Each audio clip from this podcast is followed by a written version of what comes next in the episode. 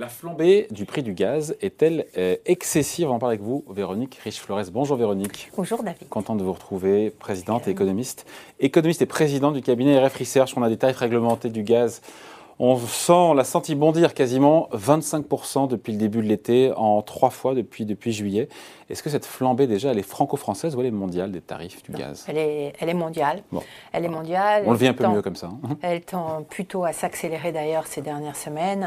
Et finalement, bon, au niveau mondial, alors vous avez des tas de tarifs de gaz, c'est un marché assez complexe à aborder, mais on peut dire que euh, sur un an, les prix ont doublé à peu près. Qu'on soit aux États-Unis, parce qu'il y a marché aux États-Unis, un marché en Asie, un marché en Europe. Exactement, en Asie et en Europe d'ailleurs, euh, les prix sur les marchés à terme ont, fait davantage qu'aux États-Unis, mmh. effectivement. Oui. Et les prix du gaz aux États-Unis sont moins chers. Je connais un expert, j'ai vu que les prix étaient moins chers. Pardon Aux États-Unis, les, les, prix. Les prix en absolu, voilà. Mais euh, en, variation, euh, les, évolutions sont vraiment globales et très fortes. Alors pourquoi cette tension? Pourquoi cette tension, encore une fois, sur le, sur le cours du gaz? Parce qu'on imagine que la demande est repartie. Évidemment, elle est repartie parce que, parce que d'ailleurs, est-ce qu'elle est revenue à son niveau d'avant-pandémie Je ne sais pas. C'est reparti parce que les, les économies se sont, se sont rouvertes.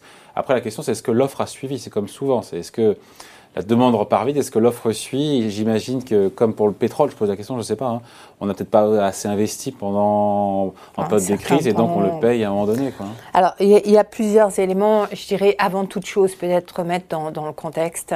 Euh, nous sommes depuis, euh, depuis l'été de l'an dernier à peu près dans un contexte de spéculation sur l'ensemble des matières premières. Hein. C'est important de le rappeler. Ça explique pas forcément tous les éléments, et certainement pas d'ailleurs, les éléments de la flambée du gaz. Mais on est dans un contexte effectivement où les marchés et les acteurs économiques s'attendent ou se posent des questions sur l'offre et euh, la demande. Alors sur le gaz, on a euh, donc ça c'est un peu le point de départ, la, trame de fond. Sur le gaz spécifiquement, il y a effectivement une reprise de, de la demande qui est très forte. Euh, pourquoi? D'abord parce qu'il y a eu des étés chauds et que le gaz est plutôt euh, utilisé, je pense notamment aux États-Unis, pour les appareils de, euh, de climatisation. Deuxièmement, et euh, c'est un peu plus difficile à mesurer pour l'instant, mais quand on parle énergie propre ou abandon des énergies fossiles, une étape intermédiaire consiste à substituer et à passer par du gaz de manière plus large. Parce que c'est moins polluant que, que le charbon, c'est moins polluant que d'autres. Exactement, c'est nettement moins, c'est à peu près 50 euh, moins polluant que le pétrole. Hein. Mm. Euh, et, et, donc, effectivement, il y a une recrudescence de, la demande qui est liée à ce phénomène-là. Euh, c'est pas la solution idéale, mais c'est entre deux. Et en, en, attendant de trouver les solutions idéales, et eh bien finalement, la demande pour le, le gaz s'est accélérée, effectivement. Donc ça, c'est euh, le, premier point. Et puis, à la fin de la pandémie, mais je dirais, à la limite, on revient, on, serait revenu à la situation antérieure. Euh, parallèlement, effectivement, du côté de l'offre, il y a euh, des difficultés. Alors, des difficultés qui sont liées aux effets de la pandémie, comme sur le, beaucoup de marchés de matières premières. Le, les prix du gaz sont pas totalement indépendants des prix du pétrole. Vous avez souvent des gisements qui sont liés. donc, il y, a, y, a, une cohérence dans, dans ces marchés de matières premières d'ailleurs euh, qui, va au-delà du, gaz et du pétrole, mais qui, explique une partie des mouvements. Et, euh, et puis on a toujours des difficultés d'approvisionnement, de, euh, de, production, d'approvisionnement liés au dysfonctionnement du fait de la situation sanitaire. Et donc le mixte effectivement, s'accentue, enfin, crée beaucoup de pression à cette période-là. Pourquoi? Parce que l'hiver approche. Et que euh, puisqu'on a plus consommé et euh, on n'a pas rempli euh, les stocks comme il le faudrait, c'est justifié encore une fois ces cours-là d'un point de vue de l'offre et de la demande ou s'il y a beaucoup beaucoup de spéculation vous écoutez aussi? Il y a un, fond, euh, un terrain spéculatif effectivement.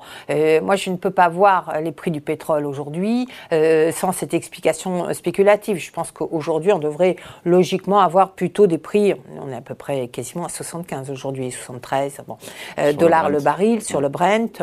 On, 60 serait beaucoup plus conforme à ce que nous disent les indicateurs économiques. Mmh. Hein. et, mais, et, du coup, alors d'où vient cette spéculation? Sans doute, incontestablement euh, du, euh, des liquidités très abondantes. On l'avait vu il y a 10 ans, quand il y a beaucoup de liquidités, on va chercher. Mais il y a des facteurs structurels, effectivement, qui plaident en faveur de ces tendances-là également, qu'on ne peut pas ignorer, bien évidemment. Donc, euh, oui, il y a une partie spéculative. Et puis là, il y a surtout s'agissant de l'or, l'approche de l'hiver. On a eu des hivers très rigoureux l'an dernier. On n'a pas beaucoup de stock. Pourrait être à court de gaz, selon un expert cité par le Wall Street Journal. Oui, et vous avez euh, euh, dans, au Royaume-Uni, les, prix ont littéralement flambé, avec ceux de l'électricité d'ailleurs, parce que mmh. bien évidemment ça fait ricocher. Hein, le, gaz est une partie importante de la production d'électricité, et, euh, donc finalement on a quelque chose, des risques de rupture d'insuffisance cet hiver, en cas notamment d'hiver trop froid, et, euh, et puis une risque, un risque de spirale à la hausse des prix qui est assez préoccupant dans le contexte actuel. Est-ce que c'est une mauvaise nouvelle pour les consommateurs et au-delà de ça bon, La réponse est oui, mais est-ce que ça peut altérer le rebond économique, encore une fois, des économies? Alors, Ou est-ce que ce n'est pas euh, suffisant pour... Euh, c'est-à-dire qu'il n'y a pas que le gaz, et il y a déjà beaucoup de, de hausses de prix, on l'a constaté avec l'inflation américaine, donc vous avez des, des épiphénomènes, mais qui finalement perdure un petit peu, puis bout à bout, effectivement, commence à... bout à bout qui perdure. Voilà. Hein, donc, euh, et, et, on a vraiment le sentiment que on a envie de dire, tant qu'on ne s'est pas débarrassé de cette histoire de Covid et d'épidémie et de dysfonctionnement qui vont avec au mmh. niveau euh, des transactions, enfin de la production, des transactions internationales, etc., mmh. euh, il y a quelque chose qui risque de faire perdurer ces tensions sur les prix des matières premières. Alors, si vous rajoutez le gaz, qui est un composant important de la consommation d'énergie, euh, qui a plutôt eu tendance à augmenter ces, dernières, ces toutes dernières années d'ailleurs, hein, c'est une ponction immédiate sur le pouvoir d'achat. Donc ça va venir rogner le, le, le rebond économique. Ben, c'est un risque effectivement assez important, d'autant que ben, on le voit avec les tarifs du gaz en France. Hein, beaucoup de pays ont des tarifs réglementés, mais ça finit par passer. Mm. Euh, on va sans doute le voir également sur les tarifs de l'électricité, parce que euh, parce que beaucoup de notre énergie électrique est produite avec euh, avec du gaz également. Et, et, donc tout ceci, effectivement, à un moment donné où on n'a pas tout à fait, alors les, les, chiffres en Europe sont meilleurs qu'aux États-Unis, mais on a beaucoup de ménages qui n'ont pas retrouvé un emploi où euh, les, flux de revenus euh, sont relativement euh, étroits, effectivement, c'est une ponction qui inquiète sur les perspectives de consommation. D'autant, on finit là-dessus, Véronique, mais cette flambée, cette flambée des prix, c'est aussi une mauvaise nouvelle pour l'écologie.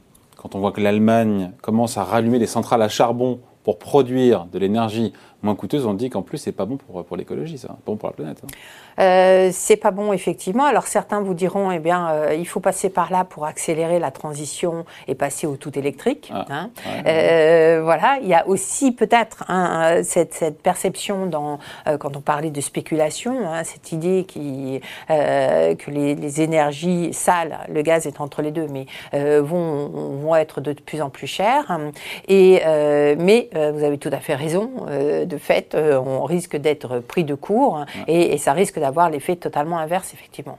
Donc cette flambée des prix, on finit là-dessus, elle est excessive aujourd'hui mais comme sur l'ensemble des matières premières euh, énergétiques. elle est excessive, elle est plus problématique, me semble-t-il, mais il faudrait effectivement, je pense qu'on serait beaucoup mieux si on avait un, retour des prix des matières premières de 10 à 20% sur l'ensemble des paniers des matières premières, sans, oublier l'alimentaire également. Mais euh, c'est le passage obligé, me semble-t-il, sur le marché pétrolier pour euh, envisager que les prix du gaz, par exemple, se stabilisent. Mais vous voyez que le marché résiste. Les Chinois ont annoncé la semaine dernière qu'ils allaient utiliser leurs réserves de pétrole pour euh, contrer, euh, contrer la, flambée des prix. Et ça n'a pas suffi. Les, prix des barils ont encore pris un ou deux dollars mm. dans la, fin de la semaine dernière. Donc sur, fond de taperie et de sortie des politiques monétaires expansionnistes, on se dit que ça pourrait aider à tasser un petit peu les cours sur les matières premières.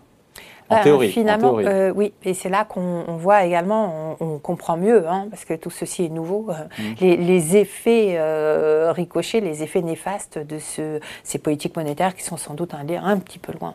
Ouais, et dont on commence à sortir, puisque la BCE, elle aussi, sans le dire, recalibre. C'est pas un tapering, elle recalibre voilà, ses achats d'actifs. Ils sont forts. Hein. Allez, merci beaucoup, Véronique Flores, présidente économiste et présidente du cabinet RF Research. Merci.